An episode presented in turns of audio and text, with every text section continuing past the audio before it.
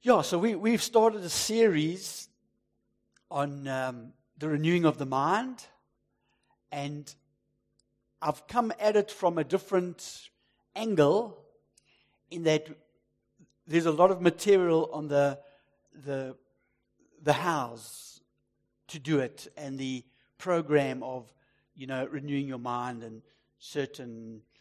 Uh, it's, it's not unique to Christianity that as a man thinketh, so is he. And we're moving in the direction of what we're always thinking about. So, always thinking about that house you want, you're moving towards it. If you're always thinking about that person you like, you're moving towards them. If you're always thinking about that job you like, you're going to be studying towards it. So, so that's just part of life. That's the way God designed us, miraculous, supernaturally. And the renewing of the mind from a biblical point of view, taken from Romans 12, verse 2, says, Don't be conformed to the way this world thinks, or the pattern of this world, or be molded like this worldly system, worldly values, worldly principles, but be transformed. You can be transformed. How? By the renewing of your mind. There's a biblical renewing of the mind that sets us up for all God's promises, all God's purposes, all God's favor and what He wants to do on this planet through us. Amen. You're here for a reason. You were born in this generation for this generation. And uh, so our starting point is, is theocentric, which is a fancy, fancy word for God is at the middle, at the center. He, and talking about He is the invisible image of the invisible God, the firstborn over all creation, for by Him all things were created. By Jesus, the Word. Things in heaven and on earth, visible and invisible, whether thrones or powers in the visible or rulers and authorities in the invisible. All things were created by him and for him. He is before all things. So he's before the created visible and the created invisible. He is before all things, and in him all things are held together. Now that's fascinating. My starting point in this series has been that we need to differentiate between the God who is outside of time and space Jesus, in the beginning, Genesis chapter 1 says, Jesus created the heavens and the earth. You say, does it say God? Yes, it does. But Jesus, in 1 John, in John 1, verse 1, is referred to as God. In the beginning was the Word, the Word was with God, the Word was God. And by him all things were created. So hopefully we've moved past that and we see that Jesus, in his pre human state as the eternal Son of God, was the Word that was spoken and materialized into our cosmos. But this happens at three levels there's God outside in the uncreated, unseen realm, there at the top. That's where God has always existed in a very communal, loving, holy, joyful manner, and he will eternally coexist. And his purpose was to take a family with them into the eternal future. And that was Project Earth. And Project Earth ran into some problems, and Project Earth didn't realize how bad those problems were until God gave them the law. And then suddenly, out of all the nations, he chose a nation that he could show them that something was wrong on the earth in the way people were thinking about him, for starts, about themselves, and while they were still running to the bushes to hide from him, who was always reaching out to love them. And he has to progressively, through covenants with Adam, covenants with Noah, covenants with Abraham, Isaac, and Jacob, covenants then to Moses. He begins unpacking his nature, who he really is, in tangible expressions of the invisible for example, the tabernacle. And those of you who haven't been here over the last week or week or so, we've been doing some teaching around the tabernacle because there's an earthly tabernacle, Hebrews, the book of Hebrews says, and there's a heavenly tabernacle. And the earth is a picture, a shadow of the real. But in that tabernacle, God is, through that furniture, giving warped minds the terminology and the understanding of how to relate to Him. So, man's mind, since the fall, since the great rebellion, since the anarchy, has fallen into a warped mind of selfishness, self centeredness, egocentric, all about me, what I can get, walk over anybody else to get what I want mentality. And God is out there somewhere. He's very angry if He does exist at all. And anything that goes wrong on earth is an act of God. And even our insurance contracts confirm that. So God gets a real bad rap because man's mind is distorted. And it takes the unpacking of the covenants and then the tabernacle to start showing fallen man that something is terribly wrong, but God has not given up. And we saw, first of all, that we are a spirit. We some, sometimes put that in the middle, but actually, the real me is spirit. And that spirit was dead to God. Through the new birth, it is now seated in heavenly places in Christ, in the unseen, uncreated realm.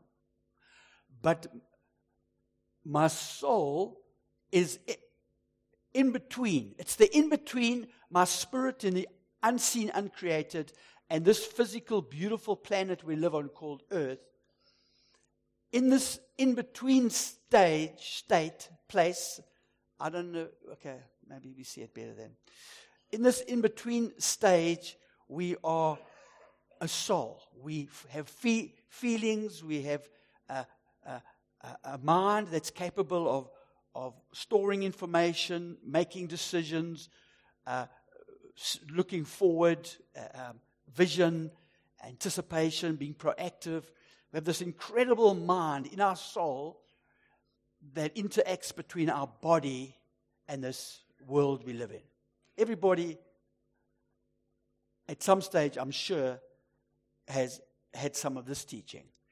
But I just want to emphasize that the, the, the soul at least the body is the, the, the, senses, the five senses that interact with this beautiful planet.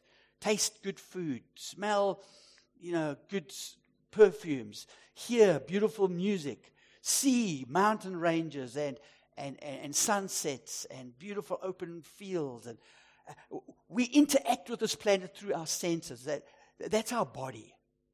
And that starts forming from, from the in, in the, the embryo. In the embryo, it starts to form through what it feels and tastes and smell, and that grows throughout our life. But our soul is what is connected to our spirit because our mind needs to be renewed from the outside in. Our mind can't be renewed from the world out. It has to come from the spirit. Even when Peter answered Jesus' question, Who do you say I am? And he got it right. He said, You're the Christ, the Son of the living God. At that moment, he said, Flesh and blood didn't reveal this to you, but my Father. So we see there's a renewing that needs to take place in the soul realm, because that's where the mind is located. In effect, our emotions also have to be renewed. In effect, our will also has to be renewed. So we shouldn't just talk about the renewing of the mind, we should be re- talking about the renewal of our soul, our whole person that needs to come into alignment with our spirit that is seated in the uncreated, unseen world of truth, life, holiness. And our body should be the servant of our soul and not the other way around. So, what I see doesn't determine what I've got to do. What the Spirit has been renewed informs my mind, will, and emotions, and that's what my body does. So we saw that these are interconnected and not static. They move between the seen and the unseen, and I'm, I'm a whole person. I'm not like I wake up in the morning and have to go find my spirit. You know, I'm not like, okay, I've got my spirit life all together. Heck, where's my body? You know, maybe it's in the cupboard. Let me go find my body. No, no, I'm an integrated person. They're all working together and informing each other. And we saw this in the picture of the tabernacle. This was some of the furniture that God gave to Israel in their covenant to explain and help them understand that God, first of all, is a holy God. Very holy in his love for his creation, in love with the Son, the Son in love with the Holy Spirit, between the Father, Son, and Holy Spirit, and that they need to be approached through the offering of blood, which represents sacrifice. And the high priest would go in once a year on the Day of Atonement, take blood from the outer courts where the animal was sacrificed, take it through the holy place, do his rites. You can read from uh, Exodus 25 for the next three books of the Bible if you want to know all the details. And then he would take the blood into the Holy of Holies where the Ark of the Covenant was. And in the Ark, it represented at some point man's rebellion because in that, in that Ark was the Ten Commandments. And we all know very well Moses wasn't the only one who broke the Ten Commandments. Also, there's the rod of Aaron, which was God's way of saying there'll be a priesthood. Although I'm holy, I will allow you to approach me through a priesthood I will establish through Aaron, who then rebelled against God. And then we have the manna in the, in the Ark of the Covenant. This manna also represents God's provision from God's side, but from man's side, it represents his grumbling and complaining and moaning. And that's where the high priest goes in and sprinkles the blood. Jesus, according to the book of Hebrews, fulfilled not the earthly tabernacle, but the heavenly tabernacle by being crucified outside the camp, then came in as a, the Lamb of God through the outer courts, where, where in his lifetime, from birth and incarnation, he was working out your and my salvation. He went through baptism as obedience to God. He went through the water. He then goes through the, the, the sacrificial processes as a young boy, he would go up to Jerusalem with his parents and go and make offerings and that. In his real life, he was the offering on the cross, the sacrifice. He then takes his blood to, towards the Holy of Holies, the heavenly sanctuary. He is and claims to be the light of the world.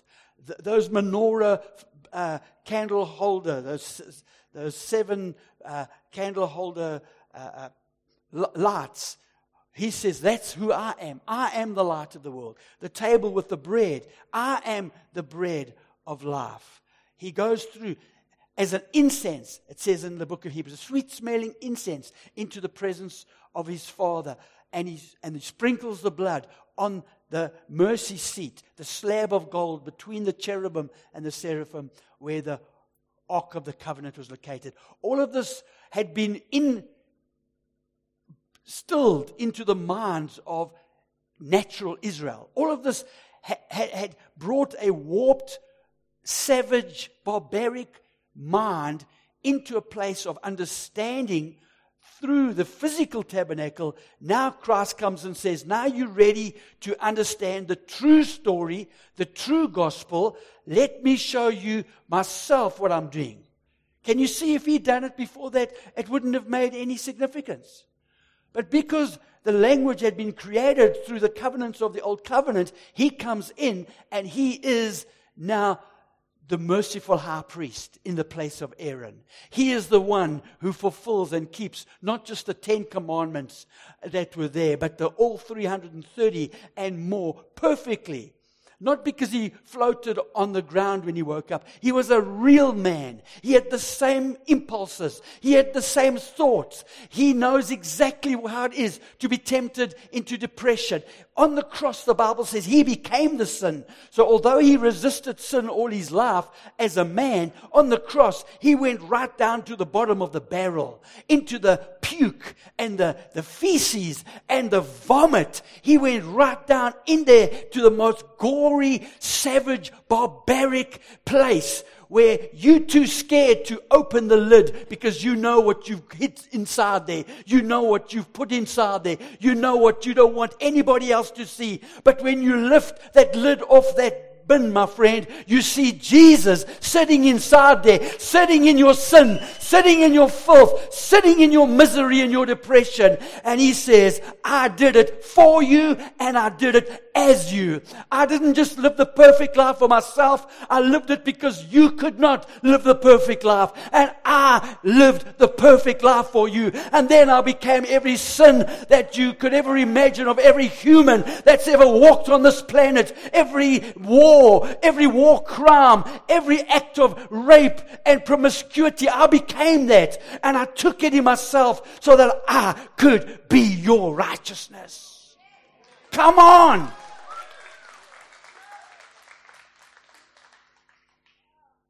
Jesus goes in, and then something very significant happens. The veil is torn in two. No longer does a high priest go in once a year to offer the blood of a lamb. But when the curtain is torn, God is saying, the real God, Shekinah glory that appeared in the temple, it wasn't just a symbolic presence, it was the real presence of God, is now not only there on the Day of Atonement, but it's available as Christ walks out of the temple and he goes to his disciples. The Son, who's the radiance of God's glory and the exact representation of his being, sustaining all things by his powerful word. After he had provided purifications for sin, he sat down at the right hand of the majesty in heaven because God was reconciling the world to himself in Christ, not counting men's sin against them. And he has committed to us the message of reconciliation. the torn veil is the hope of the world. Not just for the inner court, not just for the outer court, not just for the nation of Israel, who were privileged to be the womb of the coming Messiah. But now, entrusted the, rec- the message of reconciliation for all nations through us. And Jesus comes after his death, burial, and resurrection. He says, All authority on earth has been given to me.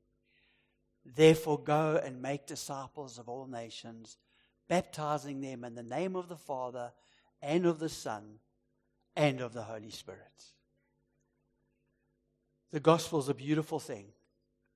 And we understand that we have been entrusted as His ambassadors on earth to continue His work. Because God, in His divine wisdom, limited Himself to man's activity on earth. That's why in fallen man, he didn't just push delete.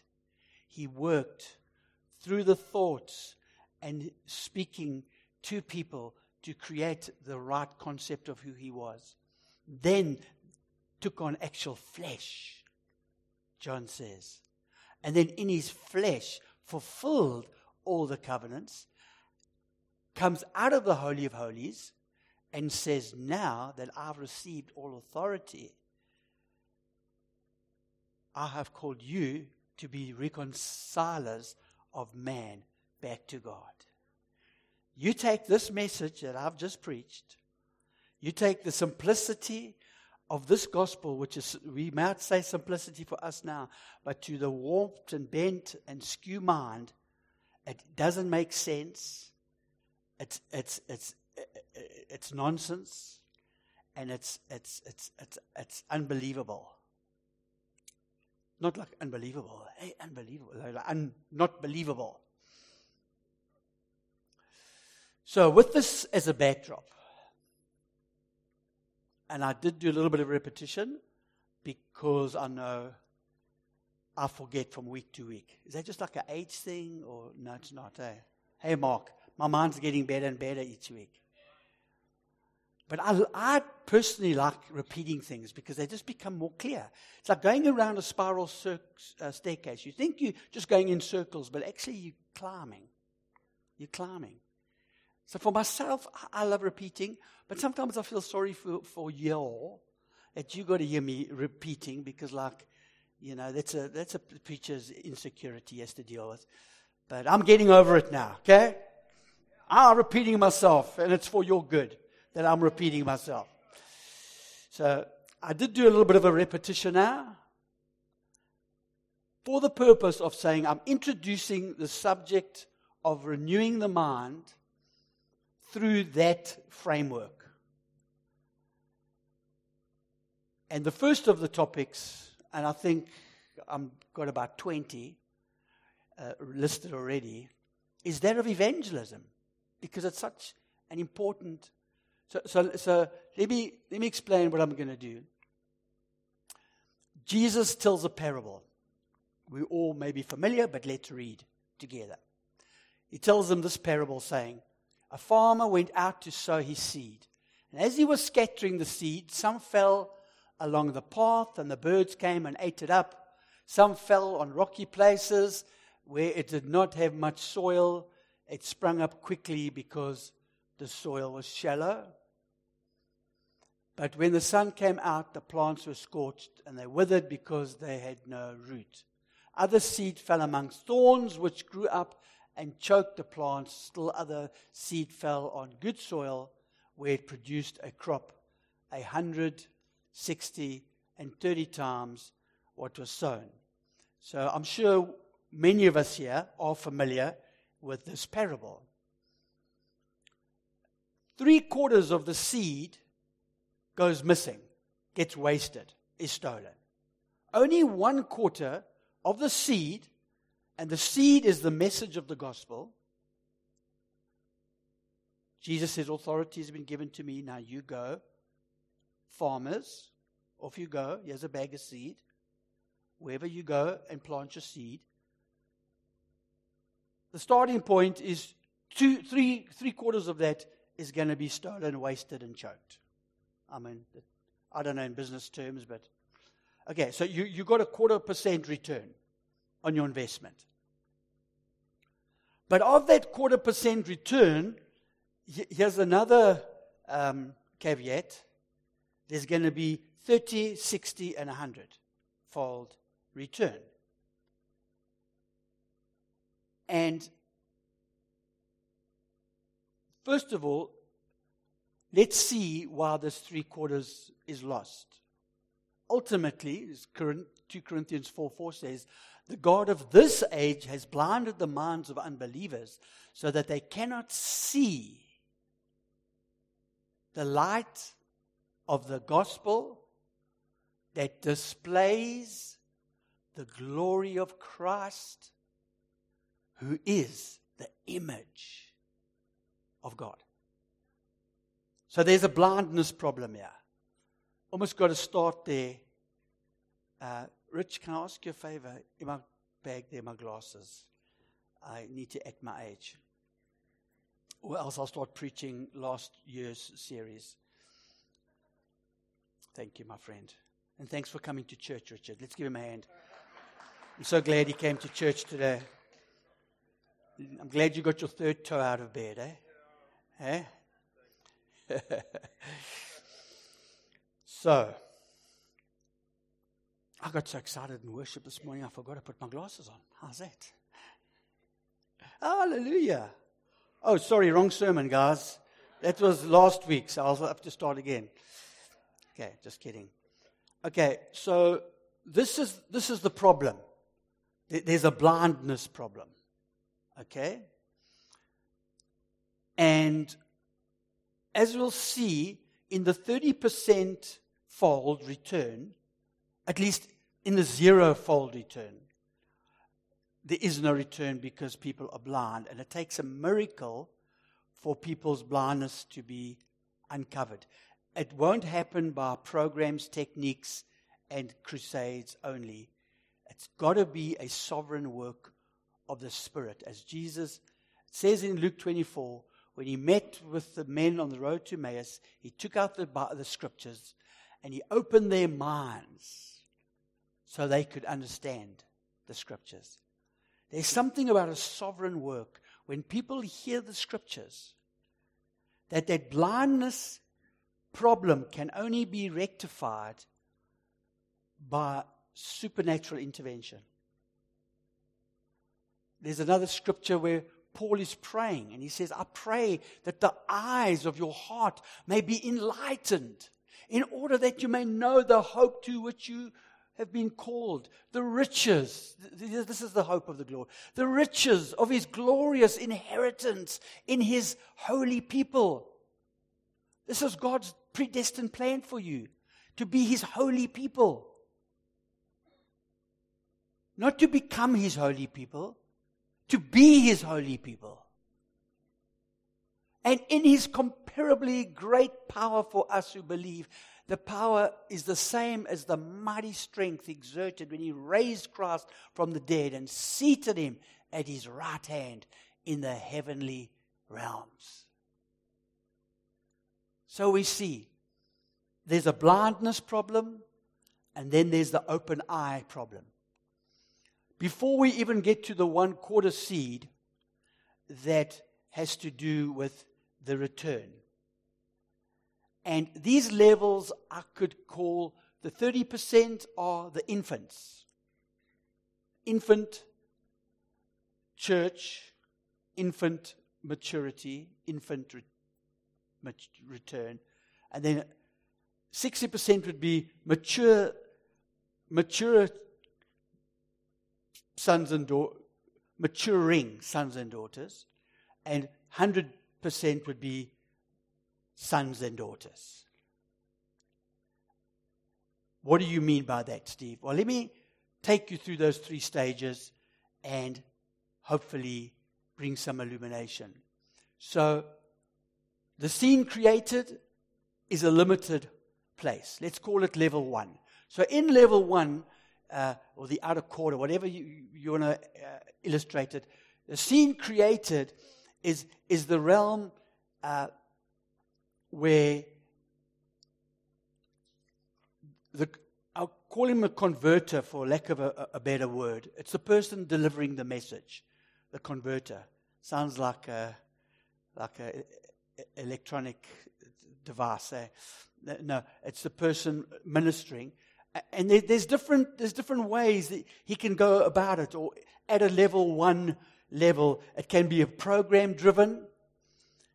that's like a course you learn to, and you memorize a, a, a route, uh, a message that you then hopefully deliver to somebody, and they'll, you know, be blown away by it and fall on their knees and call, call out to God for help, which I haven't seen yet, uh, because it depends, unfortunately, uh, on oops on a duty-driven approach, which is you know if you don't go out and share the gospel, the, their blood's going to be on your hands. There's a duty, so you feel a compulsion, a kind of a, a have to. Um, I, I, remember seeing guys in the UK standing on the street corner on boxes and, and shouting at the people walking past shouting that their veins were sticking out their throat and their faces were bright red and they were shouting at the people and telling them, don't you know there's a coming wrath of God coming on this earth and. And I stood there looking at this and I thought, are these, are these guys actually, are they happy themselves? Because I'm sure the people walking past are going, hey, but I've got enough of my own problems. I don't know what you're on. I'm trying to get off some stuff. You look like you're on that same stuff. You know, there, there's this, like duty and uh, guilt driven is another one. That guilt often comes um, at, at, a place of uh, like make people feel bad enough that that they'll want God to make them good enough. And, and I understand there's some element of people recognizing their fallenness, but often it's done in a way that the person delivering the message delivers it as someone who's arrived. Oh, yeah, yeah, I remember when I had that problem. You know, you don't have to have that problem if you do this and this and this. And it can be a little bit of a patronizing um, way to get people to feel guilty. We're talking at level one here, okay? And then, oh, fear driven. That's got to be the best. Who came to church? Who gave their lives to the Lord purely out of fear? Fear of going to hell? Wow, isn't that amazing? You mean we ran a program called Heaven's Gates and Hell's Flames and we had 11,000 converts papers at the end of it all. And I don't see one people who got scared into heaven and had hell scared out of them. I'm shocked. Am I saying those things are wrong? No, you know, whatever blows your hair back. I'm just saying 30% fruitfulness. I mean, my son was so terrified that he came to church every week for three months after that to, to give his life to the Lord, just in case. He went through his dip, but I'm pleased to say he's doing pretty well. So that's level one. And then the response to the, the converter or the minister of the message at a level one level is there's ho- the hope is that I'll be saved from hell and hopefully get to heaven. I say hopefully because you're never guaranteed. Have you been to church enough this month? Have to tick your box? Did you read enough? Did you read through your Bible last year on that Bible plan you got given? Yeah. Did you knock on three doors? I, I remember duty driven evangelism. Knocking, seeing the f- look on the face of the person on a Saturday afternoon when you knock on their door in, in your suit with uh, a Bible under your arm. On a Saturday, and they come wiping the sleep out of their eyes. It's like the only afternoon they've had off the whole week. They've been working all day, all, and like, how you want to tell them your story, you know?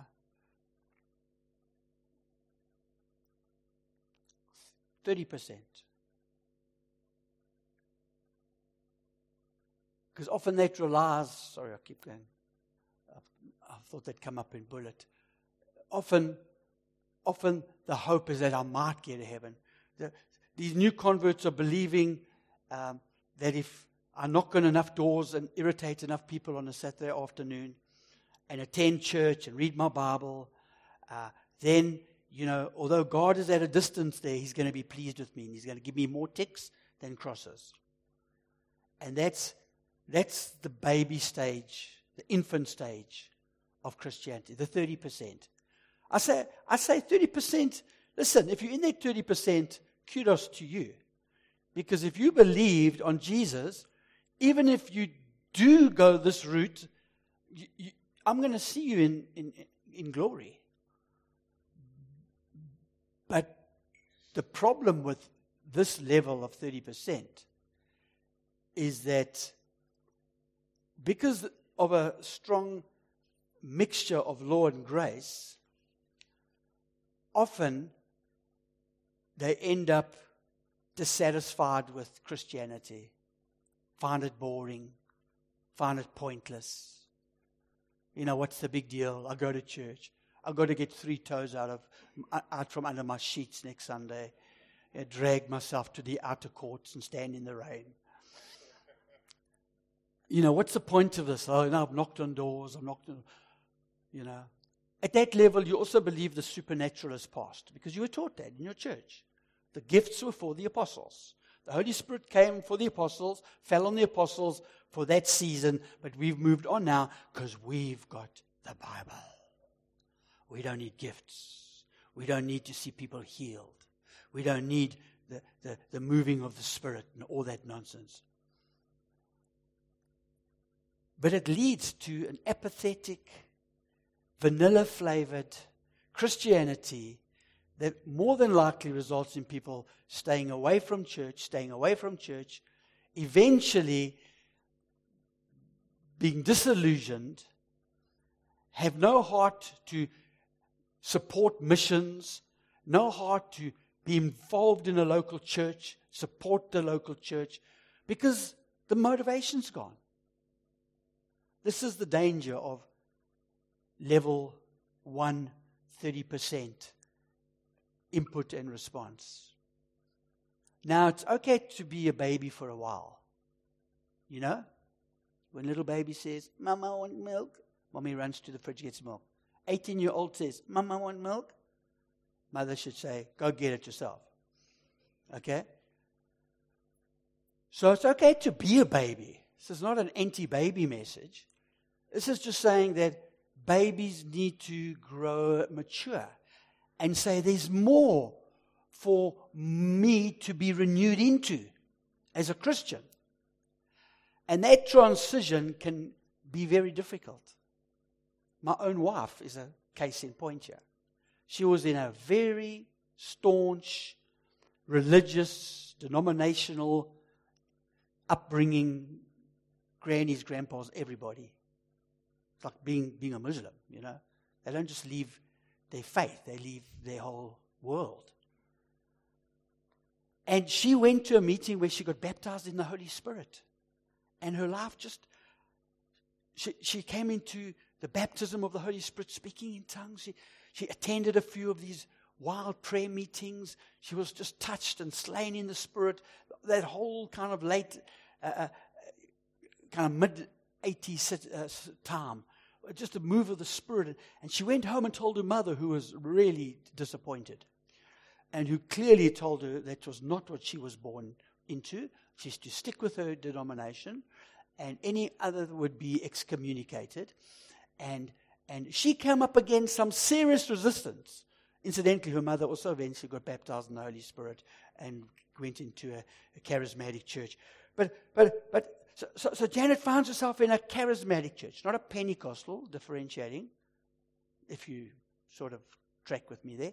A charismatic church, clapping and happying and, and, and, and even wearing makeup and, you know.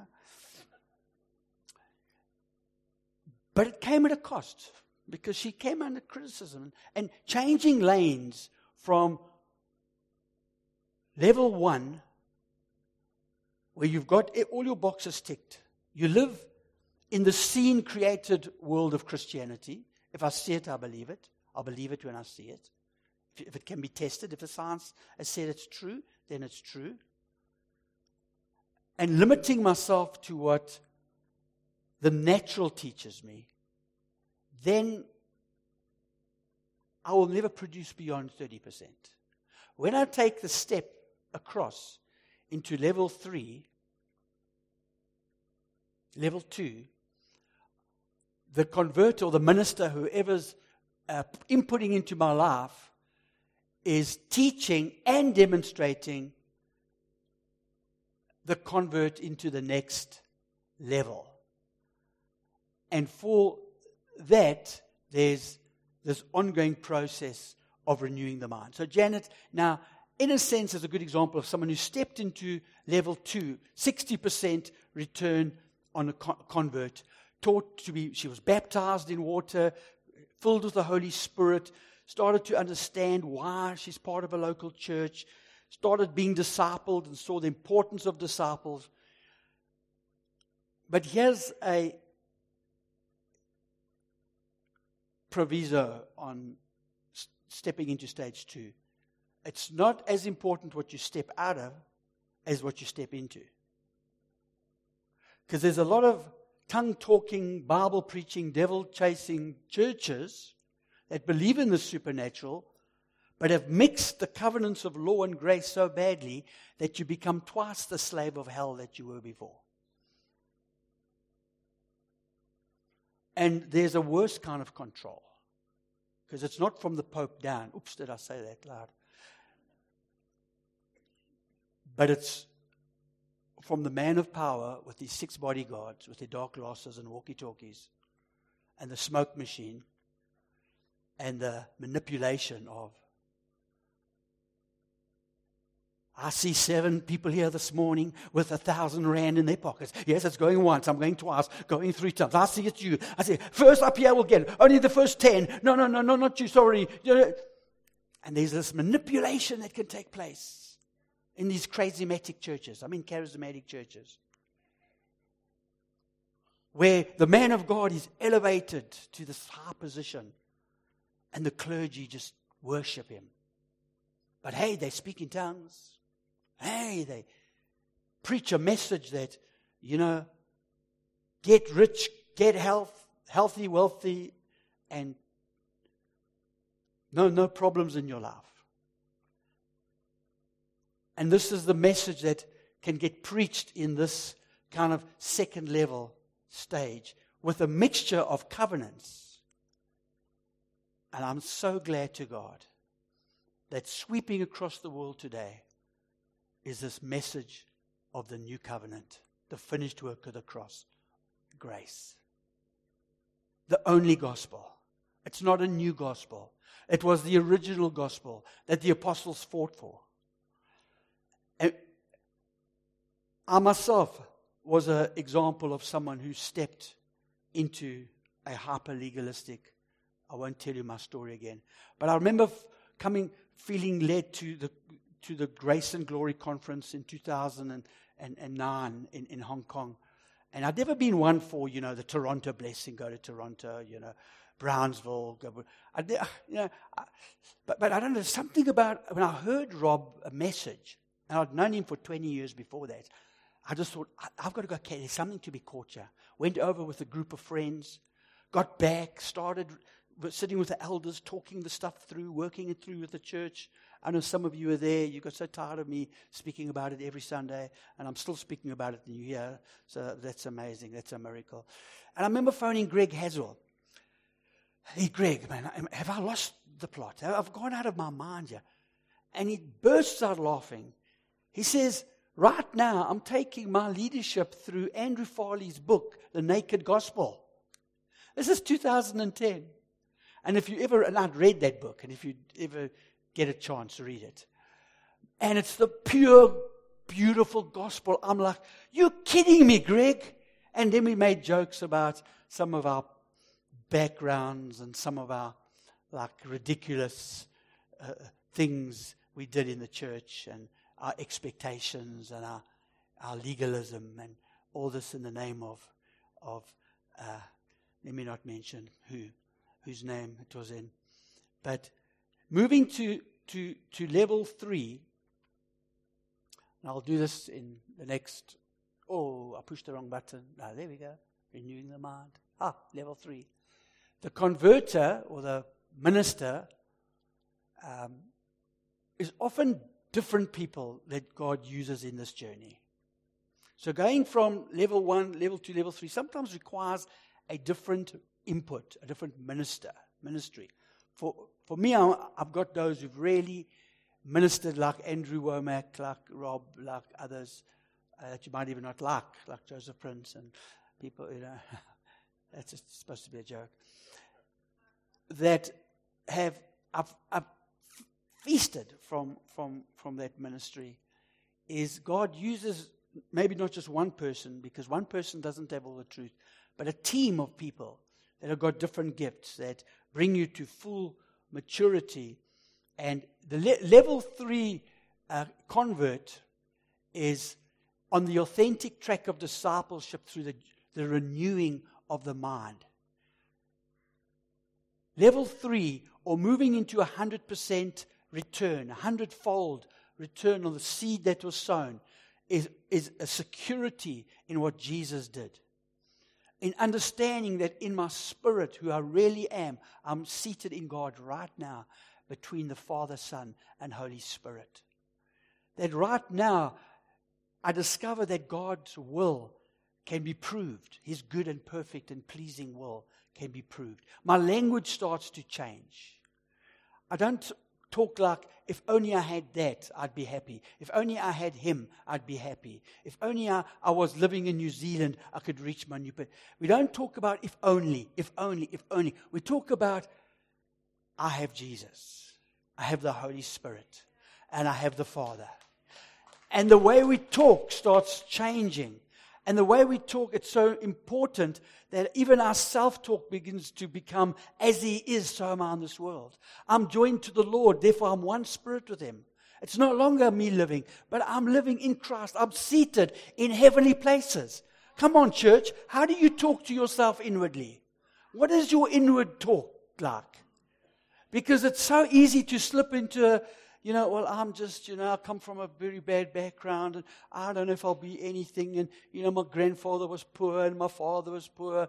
And, at level three, something has changed from the inside out. Something in my spirit has come alive to the fact that I'm seated in the Holy of Holies with the Father, Son, and Holy Spirit. And out of that place, my emotions are being healed. My mind is being restored. My, my, my, my, my will is to do the will of Him who called me. And in my body, my physical world is outworking what I have in my spirit. It's from the inside and it's moving out. And I watch the way I talk because it's no good saying this, what I'm talking about here, and then you walk out here and you use other language. I thought it was quite funny this week. I got pulled up by a friend of mine who happens to be sitting at the back there behind the camera. Uh, uh, uh they, they've got a couple of dogs in their house, and one of the dogs is clearly, clearly, clearly got um, dementia. No, not true. True story. True story. Gets lost. Goes looking for a pee and forgets that he wants to pee. So comes back and then pees inside. You know, goes out, kind of. So, so we were talking about this, and, and I kind of said without even thinking, I said, Oh, so it's not just us who get dementia. And uh, he said, uh, Why do you say us? I took it on the chin. I laughed. I thought it was quite funny. But it was a good illustration of what I'm trying to say. You see, sometimes we just flippantly say things about ourselves. I'm never going to cope with life at the moment. I'm just too busy. I just can't sleep at night. I just go. We fight all the time. You know, we do. And without even knowing it, we are talking a self talk where we, sh- where, where it's corrupting our spirit, our soul. It's corrupting our emotions. It's corrupting the way we think. It's corrupting the way we, the, the direction we're moving in. And it's level one talk. It's 30% talk, or at the best 60%. But when we move towards a place of knowing who we are in the Father, Son, and Holy Spirit, when Trinitarian relationship becomes as real as the local church I belong to or the family I belong to, when my spirit world becomes my real world and I can have silence because I know where I am, I know where I'm seated, I pray differently. I don't ask Him to do the things He's told me to do. I speak to the storm. I ask for the kingdom to come on earth as it is in heaven. You see, at level one, in 30%, the only hope you got is you might get to heaven. In level two, your hope is you, you might and probably will get to heaven, but hopefully the rapture will come soon and get me out of this mess. Level three, you praying, let earth match up with heaven. And I'm determined to live in a piece of it right now. I can say, I want to live out of my spirit. That means if my spirit's in heaven, I can live on earth, on earth as it is in heaven. You say, Steve, you're losing your mind. You're taking this too far. I don't think I've taken it far enough. So I conclude with this. I really conclude. Christ gave us all these gifts so that the church could be built up until we reach the unity of faith and a knowledge of the Son of God and become mature, say mature, attaining to the whole measure of the fullness of Christ. What? Me? The, the full measure. Really? Can, can I move from 1, 2 to 3? From 30%, 60%? Is it possible? That my mind, my soul can be renewed to a point where I can attain to the whole measure of the fullness of Christ? You mean the same Jesus who said the things I do, you're going to do and greater things? He had to be so secure.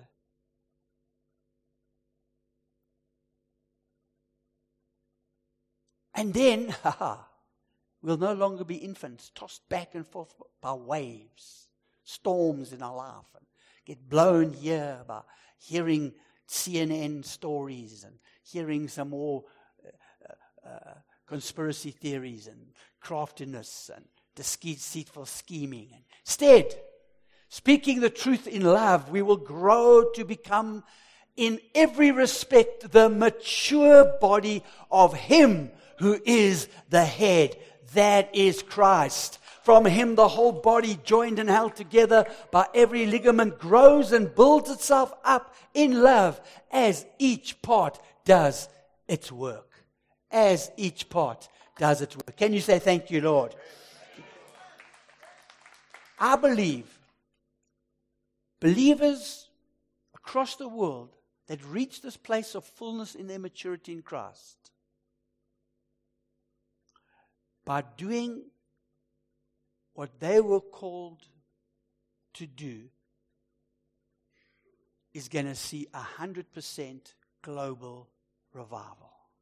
And if we're happy to live with 30%, I think that's where it is at the moment, then that's where we're going to stay. I think maybe we might be closer to 60%, in all honesty. But we're nowhere near 100%. And if the church around the world come to this knowledge of the full stature of Christ, everyone doing what they're called to do in the kingdom, we will see what we've been longing. Let's pray. I know I've gone a bit over time today, but I felt necessary. But I pray that this word would sit deeply in the soul of this church. I pray that even in our sleep tonight, that these words would resonate. The picture of the tabernacle, the picture of the invisible, created, uncreated, visible, and the uncreated, invisible would give a new concept to living out our life, body, soul, and spirit and we'd live in the 100%. We would aim for the 100%. We wouldn't be satisfied. We wouldn't give up.